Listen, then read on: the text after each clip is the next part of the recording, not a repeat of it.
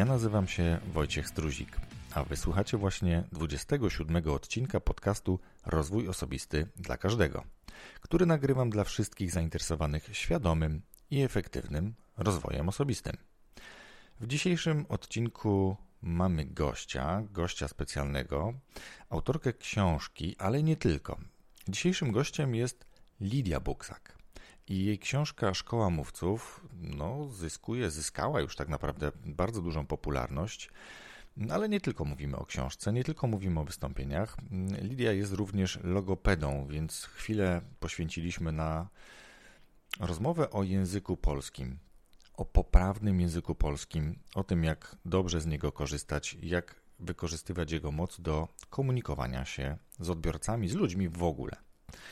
Mówimy też o wystąpieniach w kontekście dość zaniedbywanym, w kontekście przygotowania i znajomości celu, bo no, usłyszycie to w trakcie naszej, naszej rozmowy, jak wiele osób, nawet jeśli już się przygotowuje, to niekoniecznie bierze pod uwagę, po co się przygotowuje.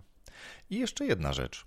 Mamy dla Was niespodziankę z Lidią. Lidia przeznaczyła dwie książki jako nagrody dla osób, które będą słuchały i wezmą udział no, w konkursie. Nazwijmy to, wezmą udział w tym konkursie, mm, który oczywiście, o którym mówimy w trakcie tego podcastu, ale co będzie istotne dla Was, zapamiętajcie, zapiszcie sobie teraz, że do komentarzy, o których mówimy, należy dodać hashtag RODK, czyli pierwsze litery od rozwój osobisty dla każdego po hashtagu tak żeby można było jednoznacznie e, zrozumieć i wyłowić tych, którzy wzięli udział w konkursie po odsłuchaniu tego odcinka.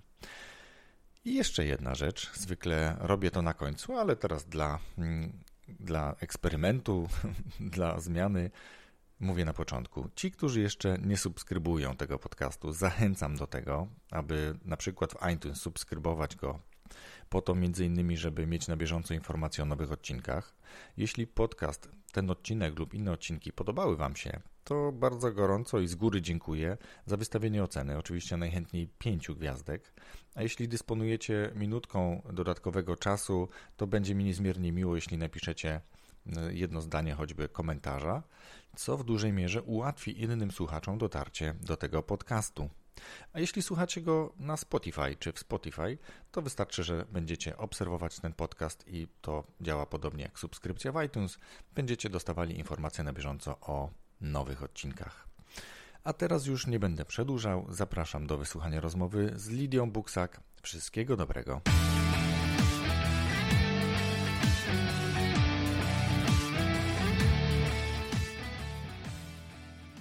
Cześć Lidio. Cześć, cześć, cześć Wojtku. Jakbyś mogła nam w kilku słowach przedstawić się, kim jesteś i czym się zajmujesz? Jestem Litka Buksak, jestem trenerem wystąpień publicznych. Od ponad 20 lat tak to robię. Z wykształcenia jestem śpiewaczką i logopedą medialnym, więc trochę się znam na głosie i na mówieniu, ale też e, z takich rzeczy, które chciałabym, żebyście wiedzieli o mnie, to jest to, że mam, miałam swoje autorskie studia podyplomowe, które się nazywały Szkoła Mówców. A w zeszłym roku wydałam książkę e, Szkoła Mówców, która zresztą jest bestsellerem, co mnie niesamowicie cieszy, świetnie się sprzedaje i wiele osób mówi, że daje dużo wartości. Dzisiaj e, ludzi biznesu uczę, jak występować publicznie, czyli jak stawać na scenie, jak mówić do ludzi, żeby słuchali, jak sprzedawać ze sceny również. I to jest właściwie główne moje zajęcie. Pracuję głównie z menedżerami, e, to jest ta wysoka półka biznesu i faktycznie robimy wielkie zmiany, fajne rzeczy. Dobrze, do menadżerów i nie tylko przejdziemy za chwilkę, a teraz pytanie z kategorii trudnych, które też jest standardowym pytaniem. Jaką masz pasję, Lidio? E, więc moją największą pasją i taką ekstremalnym sportem, którym upra który uprawiam, jest czytanie książek. Mhm. E, czyli e, to siadanie sobie na leżaku na słońcu najchętniej i czytanie książek. Uwielbiam to, to jest wielka frajda dla mnie. I to nie tylko książek zawodowych, ale też zupełnie zwyczajnych, odmurzających, typu, nie wiem, książki mroza, kryminały. Teraz mhm. na przykład czytam behawiorystę. Pięknie. Do książek tych, które czytasz, chętnie wrócę na samym końcu. A teraz chciałbym zapytać, powiedziałaś, że zajmujesz się pracą głównie z menadżerami w kontekście wystąpień mhm. publicznych. Mm, a ja chciałem zapytać, komu tak naprawdę potrzebne są wystąpienia publiczne? No można byłoby powiedzieć, że każdemu, ale wiemy dobrze, że jak ktoś słyszy, że to jest coś jest dla wszystkich, to znaczy, że jest dla nikogo. Mhm. Ale myślę, że najbardziej są potrzebne tym, którzy po prostu chcą przekazywać jakąś swoją ideę albo opowiedzieć o czymś dla nich ważnym innym ludziom. Mhm. Zawsze mówię, że wystąpienia publiczne to właściwie każda forma komunikacji, każde spotkanie, nawet randka jest wystąpieniem publicznym, specyficznym, ale jest bo też chcemy zrobić dobre wrażenie, też chcemy, żeby ta znajomość, komunikacja się kontynuowała. I tak samo w wystąpieniach publicznych, wystąpieniach scenicznych wszelakiej maści. Chcemy przekazać jakieś treści. I wszyscy, którzy chcą to robić skutecznie, dla nich są wystąpienia publiczne. Mhm. Pytam dlatego, że spotkałem się z kilkoma takimi teoriami, ale sam chyba jednak. Yy mam taką swoją zbliżoną, że wystąpienie publiczne to może nie to wszystko, co mówimy, nawet jeżeli po drugiej stronie naszym interlokutorem jest jedna osoba, mm, ale to jest coś, z czego bardzo często korzystamy, często nieświadomie i często nieumiejętnie. Ja miałem przyjemność prowadzić przez ostatnie kilka miesięcy takie mm, spotkania z młodzieżą, gdzie w formie warsztatów, gdzie uczyliśmy się właśnie mówić, występować, przygotowywać do tego. Mhm. Ale to jest takie, takie naprawdę ABC, jeśli chodzi o wystąpienia publiczne, bo wychodzę z założenia, że wystąpienia publiczne to jest już wyjście do odpowiedzi pod tablicę.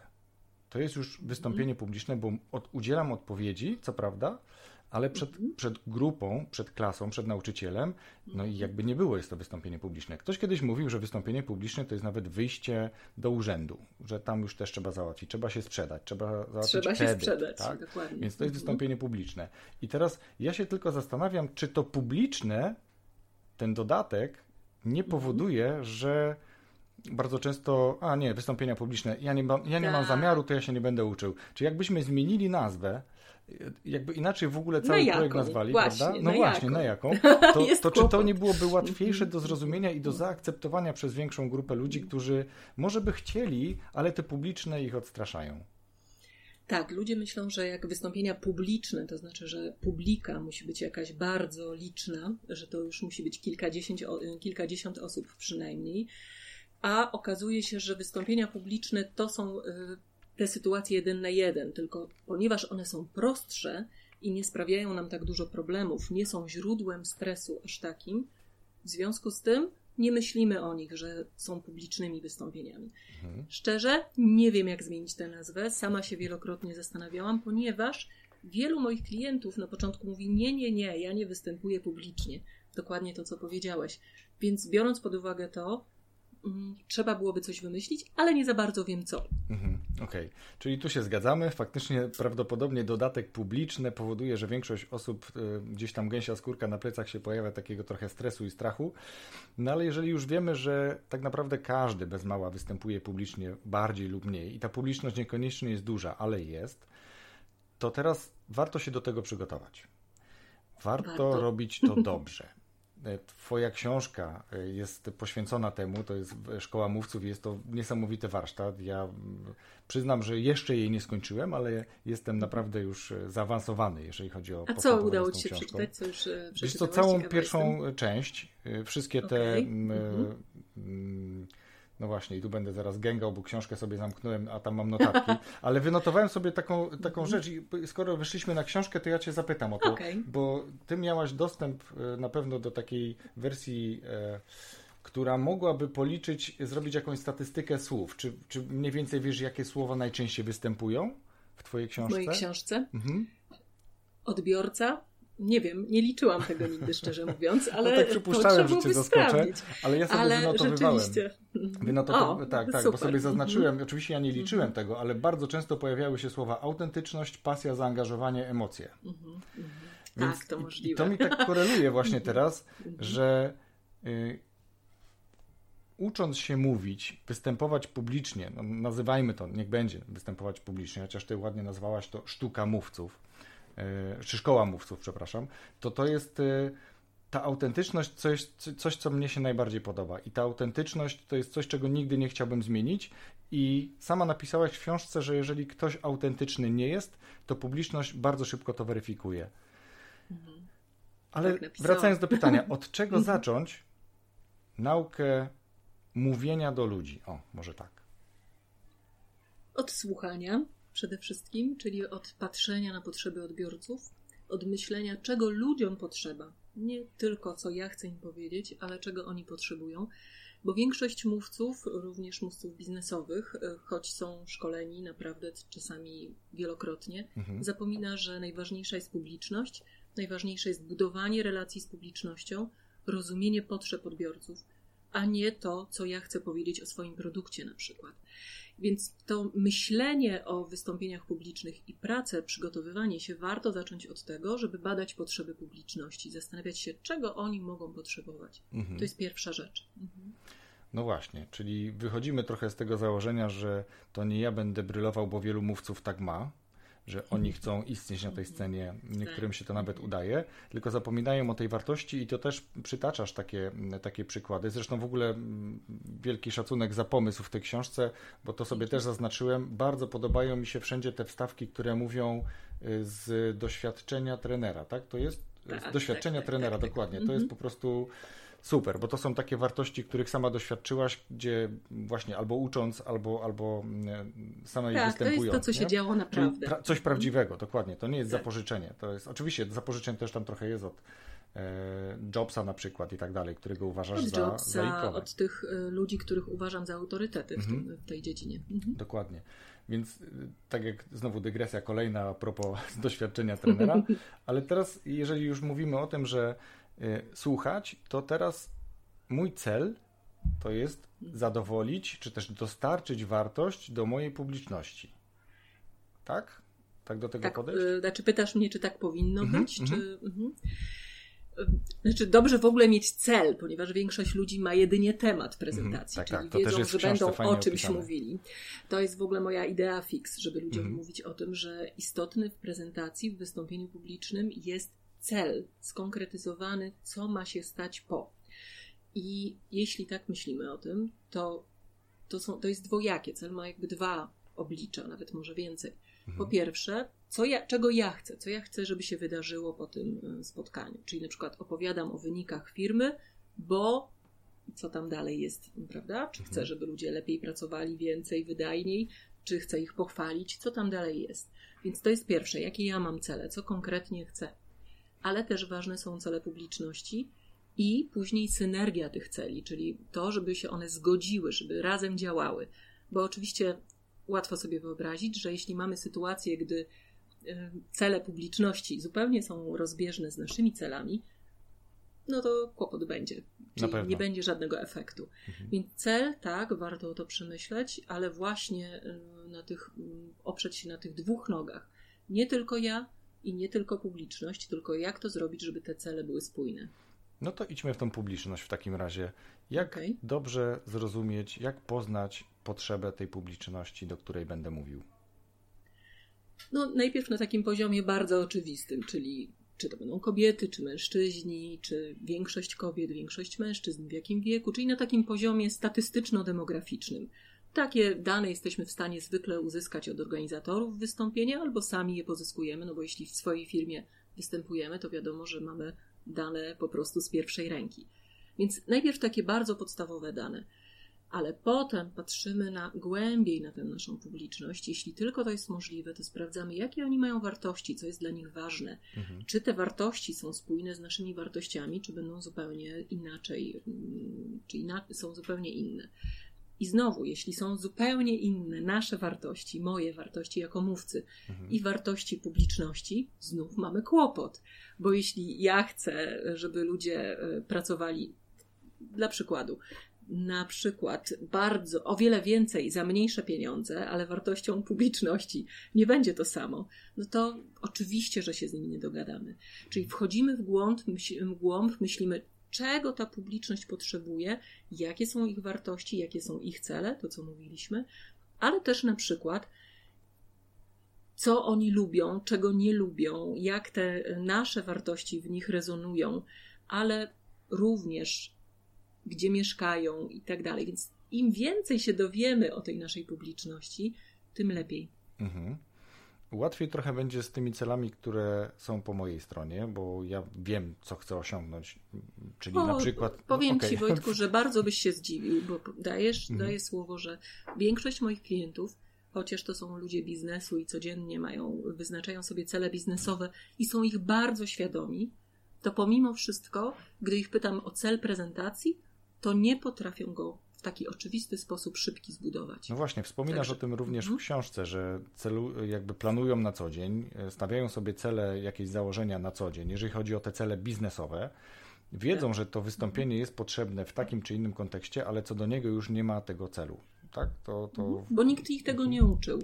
Nie patrzą w głąb, czyli nie pytają się, po czym poznam, że to jest, że to jest cel. Bo na przykład, no nie wiem, dla przykładu, ostatnio miałam, e, mam klientkę, która, której organiz- jest szefową firmy, która jest trudną firmą, trudną w sensie takim e, techniczną bardzo. Mhm. I ta firma jest w trakcie reorganizacji, dużej zmiany. I ona bardzo jej zależało na tym, żeby ludzie zaczęli się angażować w tę zmianę. Ale oni tego nie widzieli, nie widzieli tej potrzeby. Więc to, co ona musiała zrobić, to nie tylko spojrzeć na to powierzchownie, bo gdy pytałam ją, no okej, okay, to jaki jest cel Twojej prezentacji, co od niej słyszałam? Chcę, żeby ludzie się zaangażowali. Mhm. mhm. Ale po co mają się zaangażować? Bo to już jest zupełnie inny poziom, wejście w głąb. To, że ludzie chce, to większość z nas chce, żeby ludzie się angażowali, żeby pracownicy się angażowali, współpracownicy. Natomiast po co oni mają się zaangażować? Po czym ty poznasz, że oni się zaangażowali? To jest głębsze wejście, czyli zadawaj sobie w kółko to pytanie, po co, po co oni to mają robić, aż dojdziesz do tego naprawdę twardego celu, mhm. twardego i miękkiego jednocześnie, bo on zwykle jest bardzo ludzki, ale coś takiego określisz, co już będzie, czyli co już będzie łatwe do zrozumienia dla innych ludzi. Czyli nie powiesz ludziom, hej, zależy mi na tym, żebyście się zaangażowali, tylko żebyście się zaangażowali, bo przed nami wielka zmiana i potrzebujemy waszej aktywności, żebyś, żebyś tę zmianę przeprowadzić. Mhm. Nie? To już jest trochę inaczej to brzmi. Okej, okay. ale też mówiłaś o, powiedzmy, że jesteśmy na etapie, że mamy cel publiczności, to czego oni oczekują. Popracowaliśmy trochę na przykład z Tobą i wiemy, jaki jest nasz cel, ten właściwy cel wystąpienia. Mhm. I teraz krok następny, i też o tym mówisz w książce, też, też już trochę o tym słyszałem, mhm. to jest wyrzuć jak najwięcej, o czym chcesz mówić, tych rzeczy ważnych dla siebie, ale później to eliminuj. Tak? No to jest to moje hasło, że wystąpienia publiczne są sztuką rezygnacji. Nie mhm. dokładania wszystkiego, co wiesz, tylko rezygnowania. Właśnie o to chodzi. Jeśli masz cel jasno ustawiony, który jest bardzo skonkretyzowany, to nagle ci się okazuje, że wiele z tych rzeczy, o których chciałeś wcześniej powiedzieć i uważałeś, że są niezbędne, one są zupełnie niepotrzebne. Możesz z nich zrezygnować z korzyścią dla jasności przekazu. Mhm. No właśnie. To jest. A jeszcze tak, ile można, czy ile należałoby się przygotowywać do takiego 20-minutowego wystąpienia? Ile to czasu to zwykle zajmuje? Wiesz co, no to zależy, jakie mamy doświadczenie w mhm. przygotowywaniu się, bo są ludzie, którzy, mm, gdy robi, robię pierwszy raz z moimi klientami całą strukturę prezentacji i pracuję z nimi moimi narzędziami, formułą 5K na przykład, mhm. to to chwilę trwa, ponieważ musimy się nauczyć patrzeć szerzej i wchodzić w głąb. Więc zajmuje nam to no, samo przygotowanie, wybranie treści około dwóch godzin. Mhm. Mało, dużo, nie wiem, ale większość moich klientów to mało. ludzie zapracowani, więc mówią, a nie mam czasu na to, żeby tyle siedzieć później i za każdym razem to wymyśleć. Ale jeśli już poznasz formułę 5K, czyli będziesz wiedział te wszystkie elementy, będziesz wiedział, jakie przepracowywać, to nagle się okazuje, że część albo wszystkie nawet elementy, wstępne przynajmniej, analizy, możesz wykonać na przykład jadąc samochodem albo siedząc w toalecie, mhm. wykorzystując takie momenty, których, w których nie jest potrzebna Twoje bycie tu i teraz w pracy. No bo wiadomo, ludzie są zajęci, więc potrzebują wykorzystywać czas bardzo efektywnie.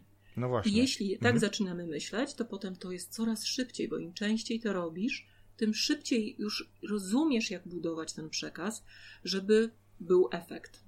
Metoda, o której mówisz, jest również w Twojej książce. To myślę, że to jest też taki dobry moment, żeby wspomnieć o tym, że dla słuchaczy tego podcastu mamy taką książkę, czy mamy takie książki nawet od Ciebie i o. możemy y, takie książki rozdać, ale tak, żeby nie było za łatwo, to nie za darmo.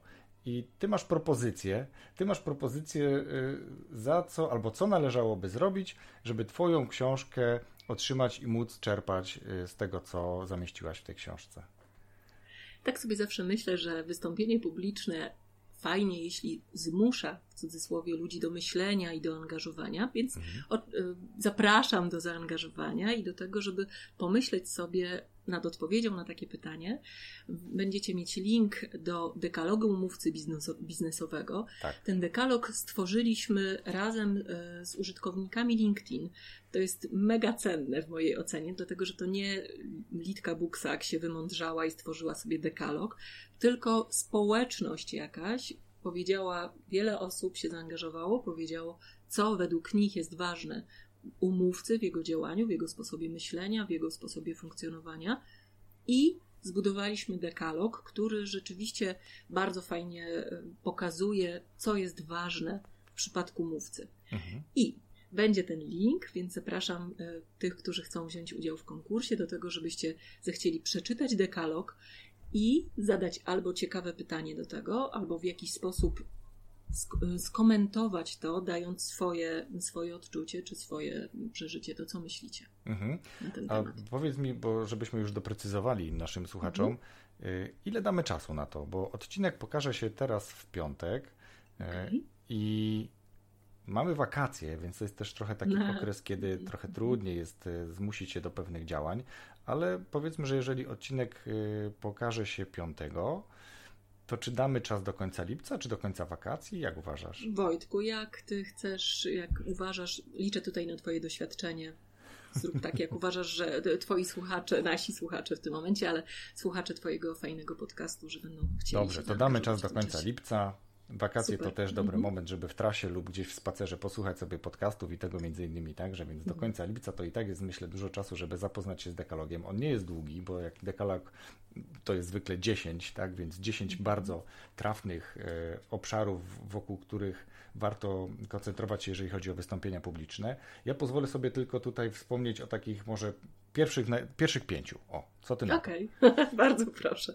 Y, podoba mi się, bo to jest takie bardzo bliskie temu również, co u mnie jest, czyli buduj relacje z publicznością, to jest ten numer jeden, który wybrała publiczność LinkedIn, gdzie Lidia, Tutaj był spór, bardzo muszę aktywna. powiedzieć. Muszę Proszę? powiedzieć, że to był spór. Ten okay. pierwsza, to pierwsze przykazanie, e, ludzie bardzo tutaj, decy, znaczy dyskutowaliśmy, mm. czy mhm. pierwsze to powinno być, czy drugie, dlatego że wiele osób mówiło, że pierwszym przykazaniem powinno być to, co jest drugim przykazaniem, czyli miej coś sensownego do powiedzenia, że nie ma co budować relacji, jeśli e, nie masz nic do powiedzenia. Ale ostatecznie, ponieważ tworzyłam go ostatecznie ja, e, to zdecydowałam tak po mojemu i uznałam, że budowanie relacji jest punktem wyjścia i punktem dojścia, bo jeśli myślisz o budowaniu relacji, w czasie wystąpienia, to, roz, to również pod publiczność się przygotowujesz, pod jej potrzeby, czyli właściwie już na etapie przygotowania budujesz relacje. Więc uznałam, że to powinno być no, pierwsze. No tu właśnie chciałem powiedzieć, że nawet jeżeli y, publiczność, boże, społeczność uważa, że mieć coś sensownego do powiedzenia, czyli punkt drugi powinien być punktem pierwszym, to ja jednak tak. zgodzę się z tym, że buduj relacje z publicznością. To jest numer jeden, dlatego że mhm. nawet w książce o tym powiedziałaś, warto na wstępie dobrze zacząć, właśnie zbudować tą relację, czy też siebie jako autorytetu, czy też siebie jako osoby, która czymś nas zaciekawi, zainteresuje, ma coś wartościowego do powiedzenia, co się okaże później w trakcie, ale żeby dobrze zacząć. I ja się zgadzam z tym, właśnie to budowanie relacji dla mnie jak najbardziej jest numer jeden.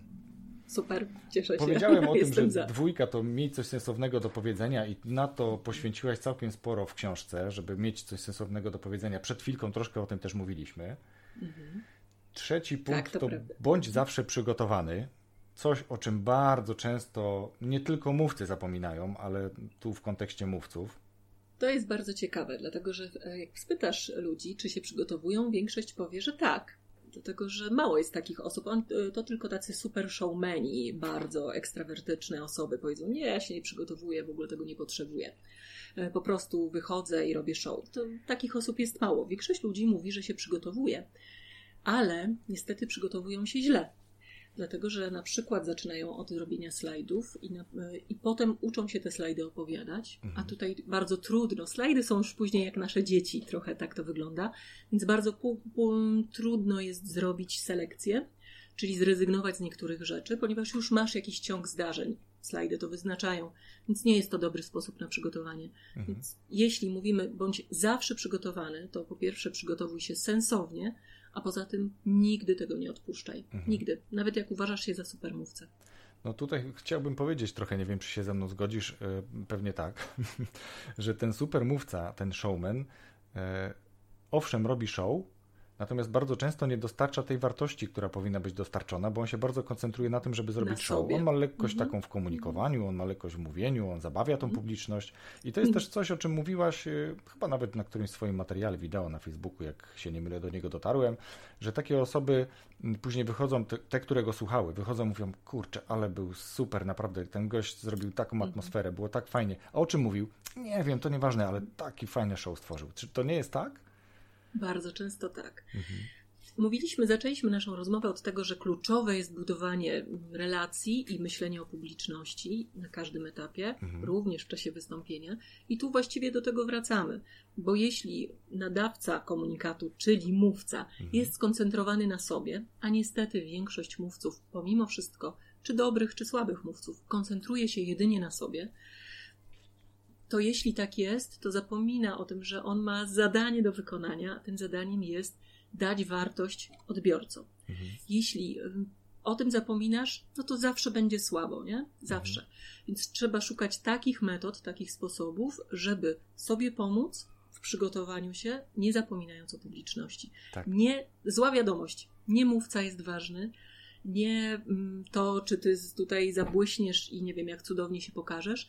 Ważne jest to, co weźmie twój odbiorca. Mhm. Do mówcy za chwilkę też wrócę. Mam nadzieję, że to mhm. mi nie ucieknie, bo chcę skończyć dwa ostatnie punkty z Proszę. pięciu pierwszych. Mhm. Czwarte to już też chwilkę o tym mówiliśmy. Miej konkretny cel. Tak. Mhm. I piąte, mów prosto, ale nie prostacko. I jakbyś o tym troszeczkę więcej powiedziała, Lidia. Oj, to też taka, ponieważ jestem logopedą, język jest dla mnie ważny, e, więc rzeczywiście tutaj to leży mi mocno na sercu. Mówić prosto, czyli jak najbardziej przyjaznym językiem. To nie znaczy prostacko, czyli językiem ulicznym, kolokwialnym czy pełnym przekleństw. Dzisiaj mamy jednak coraz więcej takiego przekazu, który zawiera przekleństwa, kolokwializmy, takie już naprawdę najniższe kolokwializmy, bo każdy z nas jakichś kolokwializmów używa, ale jednak ja namawiam, że skoro chcesz budować pozycję eksperta, chcesz budować autorytet swój stając na scenie, chcesz ludzi pociągać za jakimiś wartościami, to przecież czy konieczne do tego, żeby pociągnąć ludzi za wartością jest przeklinanie? W mojej ocenie nie.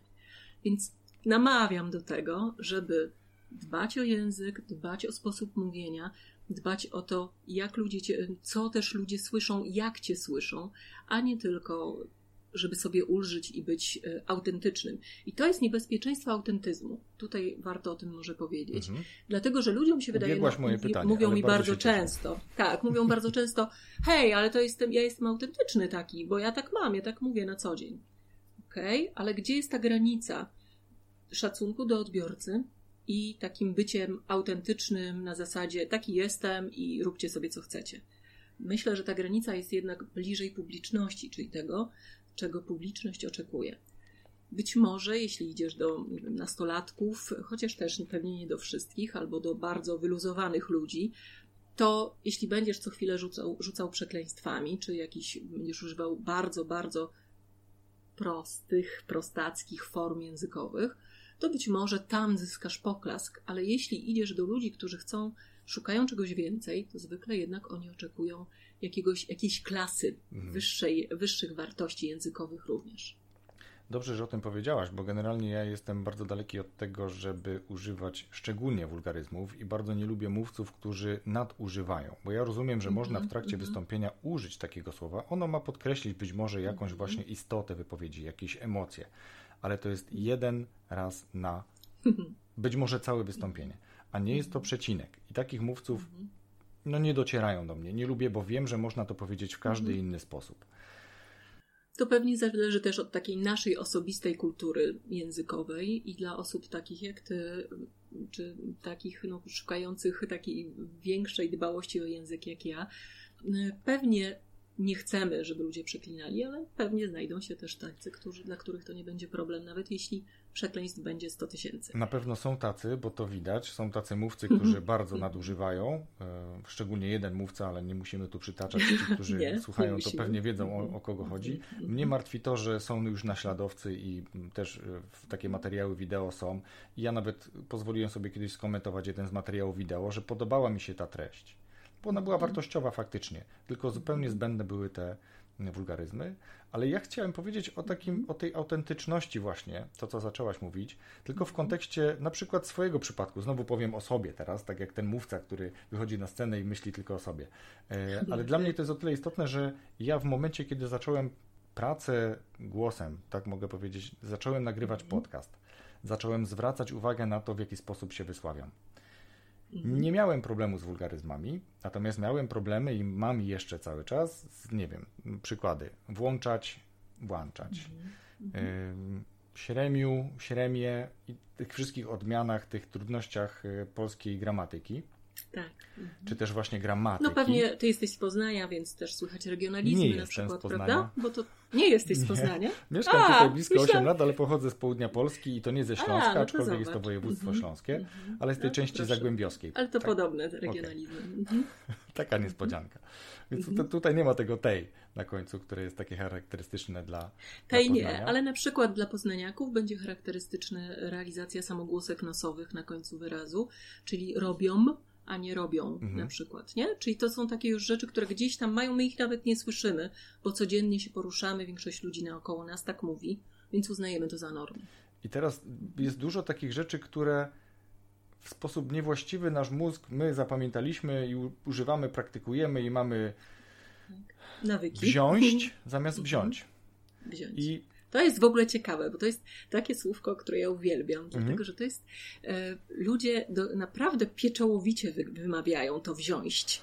Nie, e, takiej samej nie, przykład, nie przykładają uwagi na przykład do, do tego, żeby powiedzieć jeść mhm. albo iść, tak? Mhm. Czyli wykończyć tę końcówkę ść bardzo wyraźnie, ale w słowie, kiedy, gdzie tej końcówki nie ma, właśnie wszyscy celebrują tę końcówkę i robią z niej wielkie halo i mówią wziąć. Bardzo się starają. To bardzo ciekawe jest dla mnie. To ja właśnie chciałem wykorzystać Twoje umiejętności logopedyczne mhm. i zapytać, czy ta metoda, którą ja sobie wymyśliłem, jest okay. dobrą metodą, żeby pracować właśnie nad poprawnością wymawiania, akcentowania, dokańczania e, mhm. słów. Może wiesz, może nie wiesz, bo na LinkedIn jeszcze o tym nie mówiłem. Mhm. Uruchomiłem od 1 czerwca drugi podcast, gdzie czy w którym czytam bajki dla dzieci. Wiem, wiem, widziałam.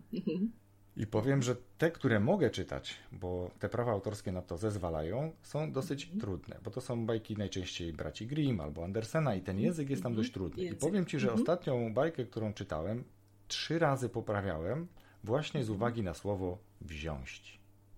wziąć. Tak, tak, no właśnie powinno być wziąć, a ja tak. z uporem maniaka, maniaka, patrząc na tekst, mhm. czytałem wziąć. I jak później już mhm. sobie usiadłem, żeby ten materiał obrobić i opublikować, to słucham i mówię, nie, no znowu powiedziałem wziąć.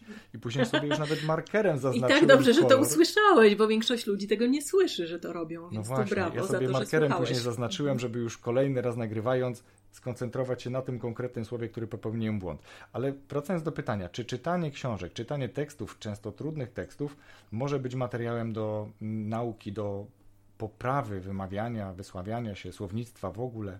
Czytanie książek po pierwsze no, poszerza nasz zasób słów, to mhm. w tym sensie na pewno. Ty mówisz trochę tutaj o czytaniu, czytaniu na głos, prawda? Bo tak, to jest też tak. E, różnica niż czytanie w myśli, to jest co innego. Ja namawiam do tego, dlatego że większość ludzi, to jest też niesamowite, w ogóle nie potrafi czytać na głos. Uczymy się tego dopiero wtedy, kiedy mamy małe dzieci i jesteśmy do tego trochę zmuszeni. Tak. Wtedy one są tymi naszymi słuchaczami i mówią czytaj, czytaj. Mhm. Poczytaj mi mamo. I to jest dobre, tak, i to jest dobre, dobre dla nas, mhm. pozorom. Już abstrahując od rodziny, od więzi, która się robi w czasie czytania, od budowania wyobraźni dziecku, to jest w ogóle fascynujące, jak czytanie to robi to też my sami możemy się uczyć. Ja bardzo zresztą często moim klientom mówię: Ha, masz dzieci, super. To robimy takie ćwiczenie, że teraz czytając swojemu dziecku, nie wiem, Tuwima, czy Brzechwę, czy coś tam, co czytasz, mhm. nawet jeśli to jest, nie wiem, Harry Potter, czy cokolwiek innego, czytaj, przesadzaj, baw się tym, wygłupiaj się, bo dziecko jest fantastycznym słuchaczem, weźmie od ciebie wszystko, jeśli się zaangażujesz, a ty będziesz miał możliwość ćwiczeń. Więc tak, uważam, że to jest świetny sposób na ćwiczenie. Jeśli chodzi o wystąpienia publiczne, tylko trzeba uważać, ponieważ ludzie czasami myślą, że warto spisać swoje przemówienie i nauczyć się czytać to przemówienie i potem je prawie że z pamięci mówić. Mhm. Tu przestrzegam, absolutnie tego nie róbcie, dlatego że uczenie się na pamięć wystąpienia publicznego to jest pewna porażka. To jest pewna porażka, bo wystarczy, że jedno słowo ci wyleci, a na pewno wyleci, bo tak to się dzieje w życiu, że wyleci na 100%, i wtedy wszystko legnie w gruzach, bo próbujesz sobie przypomnieć to jedno słowo, które nie, nie, niemożliwość przypomnienia sobie tego słowa blokuje cię, nie możesz, nie możesz odtwarzać tego z pamięci Blokada. dalej. Więc tego nie. Jeszcze jedna rzecz jest taka, że ludzie pisząc swoje przemówienia posługują się językiem pisanym. A trzeba pamiętać, że język pisany różni się od mówionego i to znacznie. Tak. Pisany język jest bardziej e, sztywny, bardziej zachowawczy, jest bardzo dużo rzeczy takich e, sformalizowanych, który, e, są, używamy słów nawet i łączników również, których normalnie w mówieniu nie używamy. Czyli na przykład nie powiemy nawet tak, idę do sklepu, bo chcę kupić bułkę oraz chleb. No właśnie Tylko chciałem powiedzieć chleb, oraz. Nie? Oraz w mhm. mowie, tak, oraz w mowie nie właśnie używamy. nie występuje Pod, praktycznie, tak. bardzo rzadko. Dlatego jeśli sobie zapiszesz swoje wystąpienie i napiszesz sobie oraz, bo tak trzeba, używamy tego w pisaniu przecież, zabraniają nam mówić e, wielokrotnie i pisać, mhm. no więc jeśli sobie napiszesz oraz, no to po tobie, bo to nie będzie brzmiało naturalnie. Nie mówimy, nie wiem, używamy takich słów, słówek jak gdyż czy ponieważ właściwie w mówieniu.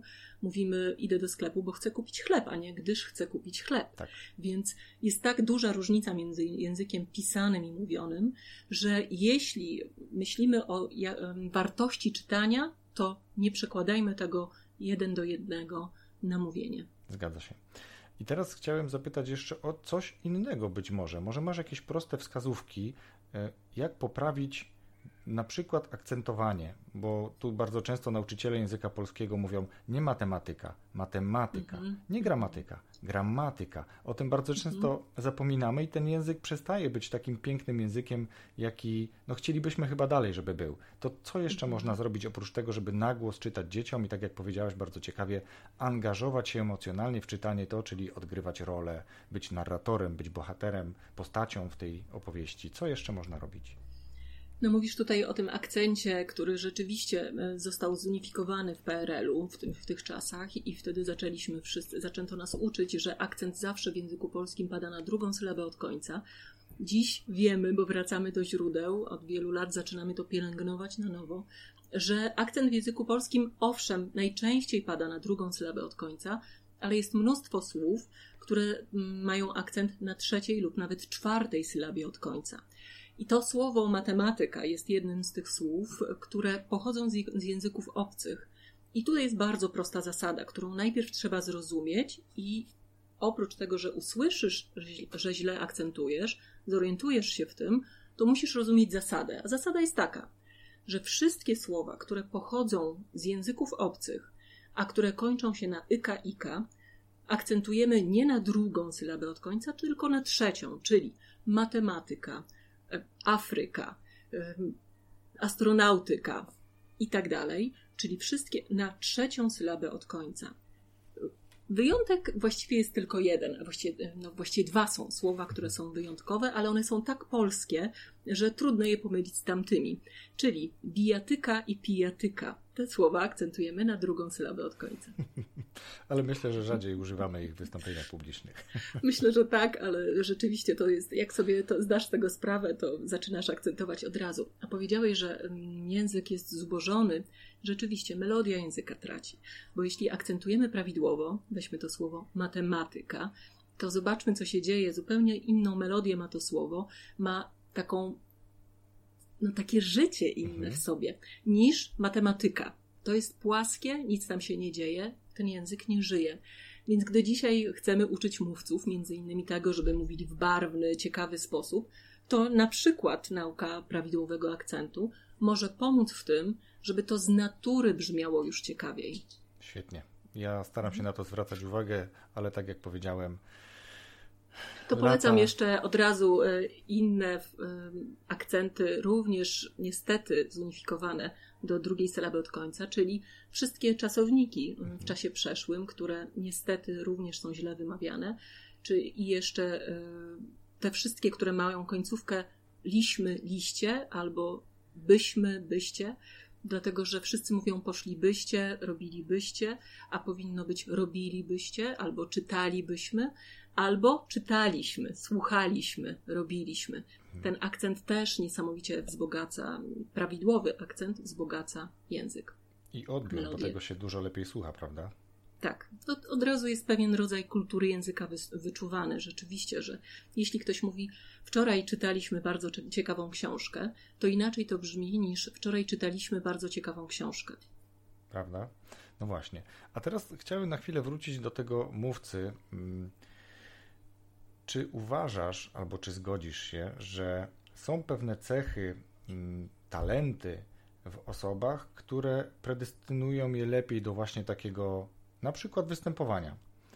I tu chcę odnieść się, nie wiem, czy miałeś okazję zapoznać się kiedykolwiek z testami Galupa albo z Friesem, mm -hmm. czy z innymi takimi mm -hmm. testami mm, osobowościowymi, -hmm.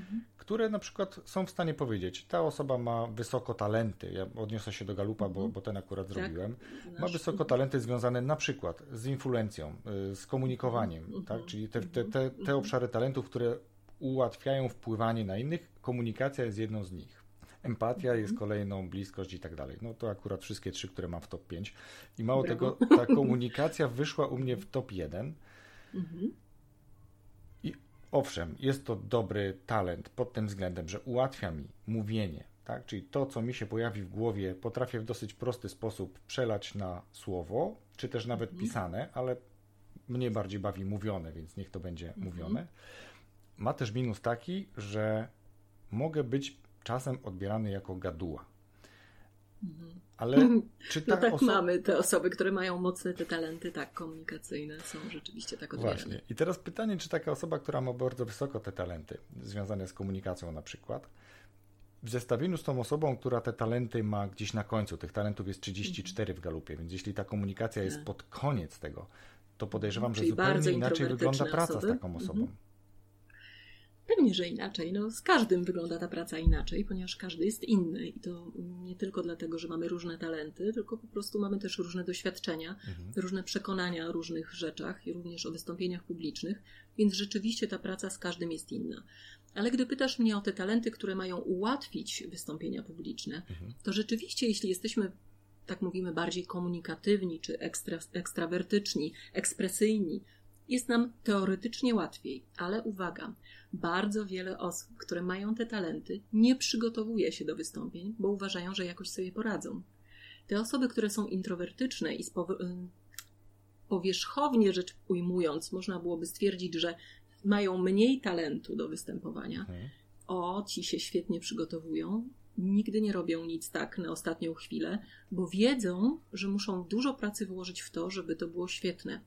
I co się okazuje, często ci, którzy pozornie nie mają do tego talentu, tak na pierwszy rzut oka, mają gdzieś tam, tak jak mówisz, w talentach Galupa daleko te komunikacyjne umiejętności, oni czasami są lepszymi mówcami, bo gadają na temat, nie bredzą, nie robią sobie dobrze swoim wystąpieniem, nie podniecają się sami sobie, sobą i nie zachwycają sami sobą. A ci super uzdolnieni, tak jak mówisz, oceniani, że są gadułami, no właśnie to jest to, to jest ten problem, mam ten sam że jesteśmy tak zachwyceni czasami sami sobą, że się nie przygotowujemy i dlatego często bredzimy. Mhm.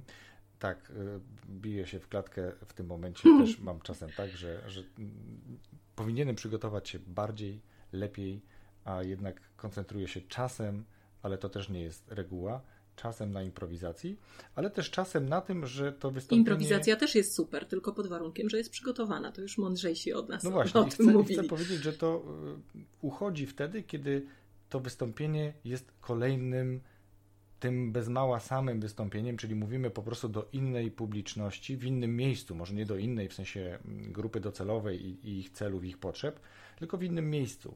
Załóżmy, że to jest ta sama grupa docelowa, ale po prostu w innym geograficznym miejscu. I to jest piąty raz mówimy to samo. No to już nie przygotujemy się do tego tak samo jak za pierwszym czy drugim razem, bo już potrafimy to samo powiedzieć, być może inną dygresję zrobimy, inny, mm, inną jakąś anegdotę opowiemy, być może, mhm. żeby to uciekawić. Czy tak? Jeśli coś się sprawdziło e, w jakiejś grupie, mhm. bo mówisz o powtarzalności wystąpień, to jasne, że warto z tego korzystać i powtarzać pewne rzeczy, które się sprawdziły. Ale uwaga, najważniejsza jest dla mówcy wtedy elastyczność, ponieważ czasami jest tak, że mówca, jak już sobie coś sprawdził, że mu zadziałało, to myśli, że to się zawsze sprawdza, że to się zawsze sprawdzi i że dla każdego to będzie ok. Mhm. A dobry mówca jest elastycznym mówcą i potrafi zrobić zmianę w każdej chwili. Bo czasem tak jest, że czujemy, że nam to nie chodzi, że coś, co nam, e, co nam działało, co nam się sprawdziło z jakąś grupą, pozornie mamy tę samą grupę, bo jednak to są inni ludzie. Tutaj te same rzeczy, które wykorzystaliśmy tam, nie chodzą, nie działają. I wówczas dobry mówca nie brnie w to, bo mi się sprawdziło, to znaczy, że to jest ok, mhm. tylko szuka innych rozwiązań. I to jest też kwestia doświadczenia, oczywiście, ale przede wszystkim postawy, tego, żebyśmy mieli taką gotowość do zmiany. Mhm. To właśnie, to jest ciekawe, co powiedziałaś, i idziemy teraz w kierunku takich trochę trudniejszych sytuacji, bo e, mhm. ABC to jest właśnie przygotowanie tego wszystkiego, przygotowanie tego, do kogo będę mówił, co będę mówił, dlaczego będę mówił, jaki efekt chcę osiągnąć i tak dalej. Wszystko to, co pięknie jest opisane w książce i to, co zaznaczyłem już, podoba mi się, I że. Co moi odbiorcy będą z tego mieli, to tak, jest bardzo ważne. Ale że tu jest bardzo dużo takich praktycznych y, z życia przykładów, ale też są sytuacje, które których nie da się zaplanować, ale trzeba mieć z tyłu głowy. Takie trudne sytuacje, bo mamy kogoś, kto będzie nam na przykład cały czas przeszkadzał, albo będzie się ciągle z nami nie zgadzał, bo ma inne doświadczenia i będzie nam przeszkadzał, bo załóżmy, że jest taka, taki konwent tego wystąpienia, że można w trakcie mhm. zadawać pytania. Mhm. Jak sobie radzić w takich trudnych sytuacjach i jakie to trudne sytuacje są najczęściej? No to, to przerywanie, czyli takich um, odbiorców, jeśli mamy takich odbiorców, którzy chcą zaistnieć, mają potrzebę zrobienia swojego show, mhm. to rzeczywiście się dość często zdarza.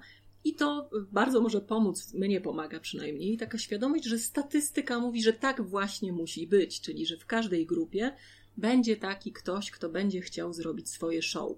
Jak się na to nastawisz, to to cię nie zaskoczy, to jest najważniejsze, bo to, co się dzieje najtrudniejsze jest dla mówcy, to to, że się dasz zaskoczyć, nie wiesz, co masz z tym zrobić dlatego. Jeśli przygotujesz się na to, że okej, okay, takie rzeczy się zdarzają, prawdopodobnie będzie ktoś taki, to najwyżej będziesz mile zaskoczony, jeśli nikogo takiego nie będzie. Więc to takie przygotowanie mentalne ma ogromne znaczenie. Przygotowanie mentalne do różnych trudnych sytuacji. Do większości e, sytuacji nie można się przygotować, takich zaskakujących, że nie wiem, spadnie lampa albo ktoś zemdleje. Spadniemy to jest niemożliwe. Tak, ostatnio gdzieś pod moim postem ktoś napisał na LinkedInie właśnie, że dwa razy udało się tej pani przewrócić na scenie, że się potknęła raz o kabel, a potem dla innej grupy usiadła na jakimś stoliku, który się okazało, że nie miał jednej nogi i po prostu poleciała. Więc no, na takie rzeczy właściwie trudno się przy, e, przygotować, no bo jak się przygotować na to, że się przewrócisz. Mhm. Ale na część przynajmniej sytuacji można się przygotować wcześniej na przykład na trudne pytania. Ludzie, mówcy mało doświadczeni pozwalają, żeby ich pytania, żeby zaskoczyły ich te pytania, bo się źle przygotowują. Bo na etapie przygotowania nie myśleli o tym, z czym publiczność przyjdzie. Czy to będą same przyjazne osoby, czy może się tam znaleźć ktoś, kto będzie kontestował to, co mówimy, albo wręcz negował, zupełnie zaprzeczał temu. Więc jeśli sobie wyobrazisz że to, i przygotujesz się do tego, jakie pytanie mogłoby mnie zaskoczyć, co byłoby najtrudniejsze. Większość ludzi się boi trudnych pytań, boją się, że ktoś zada im pytanie, które wyprowadzi z równowagi, bo się okażą niekompetentni i okaże się, że nie potrafią odpowiedzieć na to pytanie. A tymczasem, jak już jesteśmy doświadczeni, to wiemy, że nie da się przygotować na każde pytanie i że nikt nie musi umieć odpowiedzieć na każde pytanie. Ważne, co z tym zrobisz. Więc jeśli nie byłeś w stanie już zupełnie przewidzieć jakichś trudnych pytań, to już musisz szyć na żywo i po prostu iść za tym, co się dzieje. patrzeć, czy ta osoba, która zadaje ci takie trudne pytanie, jest przyjaźnie nastawiona, bo przecież nie zawsze te osoby będą chciały nam zrobić źle. Mhm. Czasami po prostu chcą się dowiedzieć, są bardzo zaangażowane, chcą się czegoś nauczyć. Więc po pierwsze, jak jest nastawiona ta osoba, a po drugie, jeśli widzimy, że ona jest taka no, atakująca i nieprzyjazna, albo wiecznie zadaje pytania, wiecznie wtrąca swoje trzy po trzy, to wtedy warto po prostu powiedzieć: OK, słuchaj, czy możemy to przełożyć na przykład na przerwę, mhm. albo bardzo chętnie z Tobą porozmawiam. To, co trzeba zrobić, to zachować spokój, co w takich sytuacjach jest najtrudniejsze, gdy dzieje się coś nieprzewidzianego. Czy trudną sytuacją może być wyobrażenie również tego, że publiczność nas albo nie rozumie, albo nudzimy publiczność? No, spotykałem się z tym, że ktoś mówi, no tak, ja mówię, ale patrzę, a tam ktoś ziewa, albo ktoś mi się tam jakoś dziwnie uśmiecha. I to powoduje, że ta osoba, która na scenie jest, ale to najczęściej osoba, która nie ma dużego doświadczenia, mhm. zaczyna budować sobie w głowie jakiś obraz tego, że coś robi nie tak. Mhm. A, a Większość to, tych rzeczy to są nasze projekcje. No właśnie, jakbyś tutaj... Ostatnio mhm. jeden z klientów mi opowiadał, że miał taką sytuację, że musiał być na jakiejś konferencji i y, jako odbiorca, jako słuchacz i zdarzyło się tak, że spóźnił się, więc było tylko jedno miejsce w całej sali w pierwszym rzędzie. A on, yy, okropna sytuacja, jego żona z dzieckiem wylądowali w szpitalu, był jakiś duży problem zdrowotny i on miał komórkę w ręku, ponieważ bardzo chciał mieć z nimi kontakt. I co chwilę, siedząc w tym pierwszym rzędzie, zerkał w tę komórkę. I mówił, że widział, jak tego mówcę to zupełnie rozwala, ale to było dla niego ważne można powiedzieć, no mógł nie wchodzić i tak dalej, ale wszedł i był, bo chciał też uczestniczyć.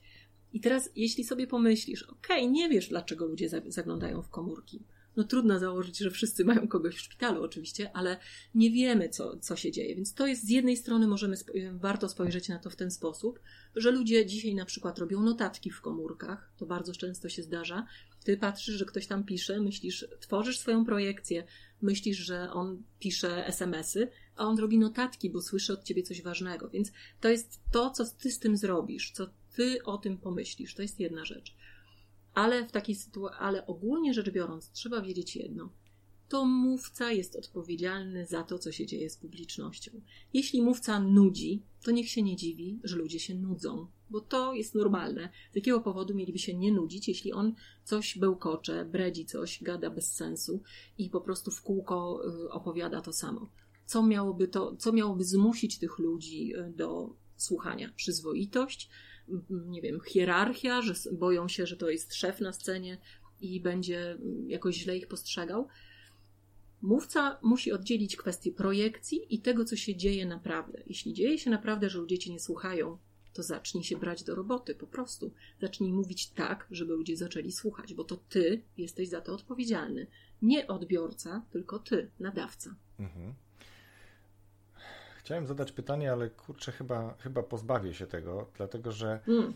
sama też powiedziałaś o tej książce, że nie chcesz, żeby ta książka twoja była takim poradnikiem, tylko żeby to nie był chcę. podręcznik. Mm.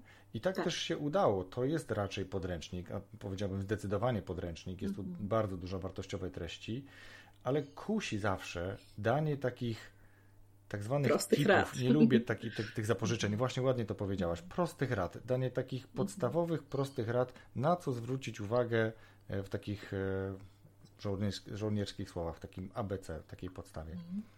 Dekalog mówcy biznesowego jest właśnie zbiorem takich najprostszych rad. Czyli dziesięciu takich informacji, które ci pomogą rozumieć, o co chodzi w wystąpieniach publicznych. Więc to jest najpierwsze, co możesz wziąć tak? Dekalog przeczytać i niektórzy zresztą nawet piszą w komentarzach pod dekalogiem, że o super, mam taką teraz checklistę, wiem na co mam zwrócić uwagę przed następnym wystąpieniem. Więc to takie proste rady. Ale to chyba warto powiedzieć, ponieważ my jesteśmy jakoś tak dziwnie, my ludzie, skonstruowani, że my chcemy takich prostych rozwiązań, takich sztuczek, takich trików i triczków, żeby zrobić takie pyk i żeby wszystko się zaczarowało i było cudowne to, co mówię moim klientom, gdy przychodzą do mnie, albo gdy rozmawiamy w ogóle o szkoleniu, to mówię, słuchaj, jeśli myślisz, że ja wyciągnę królika z kapelusza, że po, zaczaruję cię w jakiś sposób i powiem ci jakąś prostą rzecz, która sprawi, że będziesz mówił teraz już zupełnie inaczej mhm. i robił to zupełnie inaczej, to tak nie będzie. Trzeba się wziąć do roboty i się nauczyć wielu rzeczy. Jeśli ktoś myśli, że wystąpienia publiczne są z kwestią sztuczek czy trików, to się bardzo myli. Dlatego, że począwszy od uważności na publiczność, skończywszy na dobrym przygotowaniu i potem działaniu na scenie odpowiednim, to jest wszystko praca. Robota po prostu, którą trzeba wykonać. I dobry mówca ciężko pracuje na to, żeby tę robotę robić dobrze. Świetnie. Może zacząć od dekalogu, jak powiedziałaś, może zacząć później od przeczytania Twojej książki, od czytania w ogóle książek, bo mówiliśmy też chwilę o tym, że to dobrze robi, e, tak. szczególnie czytanie na głos. I teraz przejdźmy do tych książek. Powiedziałaś, że Twoją pasją jest właśnie czytanie książek. To teraz ciekawi mnie, jaką książkę albo jakie książki poleciłabyś E, no, oczywiście skupmy się na tych książkach, które e, są mm, powiedzmy w tematyce rozwojowej, takiej, żeby mm, coś z niej wynieść. Niekoniecznie mówimy tutaj o e, mrozie, ale jakie książki poleciłabyś, żeby a wyobraź sobie, że w behawioryście byłam zaskoczona. Jest bardzo dużo o mowie ciała, więc jak czytam teraz tę książkę, to jestem zadziwiona tymi teoriami, które tam są na temat mowy ciała. To ciekawe jest. No to możemy nie jest tak, że może się okazać, że nie polecam y, jako książkę rozwojową, ale jest ciekawe to, ale że wiesz co, ja myślę że trochę jest. tak jest, że jeżeli mamy już jakąś wiedzę w danym obszarze, na przykład właśnie mowy ciała czy wystąpień publicznych, to później te treści bardzo łatwo wyłapujemy to. z wszystkich tak. E, źródeł, czy to z filmów, w ogóle filmów fabularnych, sensacyjnych. Oj, tak. Jak rozmawiałem z y, Wojtkiem Woźniczką o negocjacjach, to oczywiście sypał przykładami z rękawa bardzo dobrych filmów, na które patrzymy jak na fajną sensację, a nie widzimy tych treści, które tam są mocno dopracowane i eksperci Super. je wyławiają. Więc ty powiedziałaś tak, o prawda. mowie ciała i myślę, że, że w wielu pozycjach takie rzeczy są. No to dobrze, to skupmy się na, te, na tych książkach, które nam polecisz. Ja bardzo polecam, e, jeśli chodzi o wystąpienia publiczne, e, książki Carmina Gallo. To jest e, autor amerykański i warto spojrzeć na to, co on pisze, bo po pierwsze, książka, która jest absolutnie genialna. Mm, sama z niej nauczyłam się bardzo dużo. Ta książka ma teraz wznowienie, więc jest świeżo wydana na nowo. To są prezentacje Steve'a Jobsa genialnie opisane krok po kroku każda prezentacja, co Jobs robił, jakich narzędzi używał, co nam się może przydać, co nie. Więc świetne, polecam. To Carmin Gallo teraz. O, podlinkujemy pod tym e, podcastem, tak żeby łatwo dotrzeć do tych materiałów. Dobrze, oczywiście. Carmin Gallo napisał teraz też e, kolejne książki, które już dwie z nich są przetłumaczone na język polski. Jedną z nich dostałam właśnie najpierw córka mi przywiozła z Londynu, angielskiej wersji, a za chwilę się ukazała po polsku, czyli Mów jak Ted. Mhm. Bardzo dobra pozycja, też warto z nich skorzystać. One są fajnie napisane, to się dobrze czyta. Co dalej? Jest e, Carmin Gallo, trzecia rzecz, czyli e, o doświadczeniach, nie pamiętam dokładnie tego tytułu, e, o storytellingu w każdym razie, mhm. więc jak podlinkujemy, to mm, będzie tam dokładnie. A to też tytuł. ważne, też... w wystąpieniach publicznych storytelling, czyli budowanie tak, historii, historii, też piszesz mhm. o tym. Mhm. Tak, to jest bardzo ważne, żeby opowiadać, wciągać ludzi do swojego świata, a to najlepiej się robi opowiadając historię. Tylko akurat tutaj trzeba pamiętać, że Trzeba znowu rezygnować z rzeczy w historiach, które są nieistotne dla sprawy, wyciągać tylko to, tę esencję, która jest istotna. Więc to takie rzeczy, które z wystąpień publicznych mogę e, polecić. Jeśli byście chcieli rozwijać swoje mówienie, to polecam bardzo książki dykcjonistki znakomitej, mojej pani, profesor zresztą, Bogumiły Toczyskiej, elementarne ćwiczenia dykcji, Sarabanda w chaszczach e, i inne, które rzeczywiście pokazują, mają mnóstwo, mnóstwo ćwiczeń. Zresztą część z tych ćwiczeń, które są w mojej książce, ze zgodą autorki właśnie zamieściłam, korzystając z jej książek. I mamy taką literaturę, która jest ogólnie, ogólnorozwojowa czyli nie wiem, Kahnemana, pułapki myślenia. E, wszystkie te rzeczy, które nam pokazują, jak bardzo to, co my myślimy, jest nieprawdziwe w tak. gruncie rzeczy, albo może być nieprawdziwe. Zgadza się. Bardzo fajne książki i ja sobie najpierw zapisałem, ale później wiem, że podlinkuję, a szczególnie Dobrze. mnie interesuje ta, która mm, pomoże mi pracować z moją dykcją z kolei. Elementarne ćwiczenia dykcji. Na wszystko tam znajdziesz y, rozwiązanie. Na przykład nie na wszystkie te rzeczy, które się zaczynają mm, z bitką głosek tysz, tyszy, czyli trzeba, a nie trzeba e, i tak dalej. To jest bardzo też częsty błąd, wiele osób tak robi i mm, no, tam właściwie są wszystkie problemy dykcyjne omówione. Chętnie ją sprawdzę i przetestuję. Dobrze, to tak na koniec już jakbyś nam powiedziała Lidio, ktoś chce się z Tobą skontaktować, gdzie najlepiej Cię szukać? Ja teraz, tak jak mówiłeś, e, jestem bardzo aktywna na LinkedInie. E, rzeczywiście LinkedIn jest, daje takie możliwości e, dialogowania też z ludźmi, poznawania tego, co ludzie myślą, bardziej biznesowo niż Facebook. No, oczywiście moja strona internetowa, Facebook, mój fanpage, chociaż niespecjalnie jestem facebookowa, szczerze mówiąc, ale rzeczywiście to są takie kanały, gdzie możecie mnie znaleźć albo po prostu mój numer telefonu jest właściwie dostępny. Wystarczy wpisać moje imię i nazwisko. Jestem jedyną Lidią Buksak w Polsce, z tego co wiem, więc nie jest trudno mnie znaleźć. Przynajmniej w sieci. Przynajmniej w Dobrze, te wszystkie materiały, o których rozmawialiśmy, czyli zaczynając od de dekalogu mówcy, który Warto się z nim zapoznać i warto go skomentować, bo jest książka do wygrania, to przypominamy o tym. Tak, tak, Nawet tak. dwie książki są do wygrania. Y, Wszyscy mówią, że to jest wartość w tej książce. Jest wartość, polecam. ja to potwierdzam również. Cieszę się, że miałem okazję przeczytać ją przed naszą rozmową. Y, I podlinkuję również te Twoje propozycje i też podlinkuję Twoje strony, czy miejsca, gdzie w sieci można Cię znaleźć, gdzie można Cię Super, poczytać, dziękuję. bo polecam generalnie LinkedIn. Tam faktycznie Twoja aktywność jest e, bardzo duża i bardzo wartościowa też, bo też no, nie wystarczy dziękuję. tylko być mhm. i e, zaznaczać, akcentować swoją obecność, ale żeby to było robione z głową, tak jak w jednym z odcinków powiedziała Agnieszka Wnuk. No właśnie, trzeba tak, zrobić profil, ale później też zrobić jeszcze dobrą robotę w postaci właściwego komentowania, właściwego publikowania, czy też publikowania właściwych treści. Dobrze, ja na LinkedInie mhm. mam taką politykę, znaczy politykę w cudzysłowie, taki, tak myślę o tym działaniu, że uważam siebie za człowieka, który zna się na wystąpieniach publicznych, który aspiruje do tego, żeby być uznanym za eksperta w tej dziedzinie i na ten temat się wypowiadam. Nie wypowiadam się na wszystko, bo nie uważam, że jestem ekspertem od wszystkiego. Na, na każdy temat się nie wypowiadam. Świetnie. Super. Lidia, bardzo dziękuję Ci za rozmowę. Dziękuję. Było mi bardzo mhm. przyjemnie rozmawiać z Tobą i móc trochę pociągnąć Cię za język w kontekście wystąpień publicznych i generalnie szeroko rozumianego rozwoju osobistego. E, w piątek, tak jak powiedziałem, 5 pokaże się ten odcinek i będzie Super. można go już posłuchać. Będzie artykuł, będą linki i będzie się działo. Bardzo Ci Ależ dziękuję. jestem ciekawa, jak to wyjdzie. Wszystkiego dobrego zatem. Dziękuję bardzo. Dziękuję Ci bardzo. Miłego wieczoru.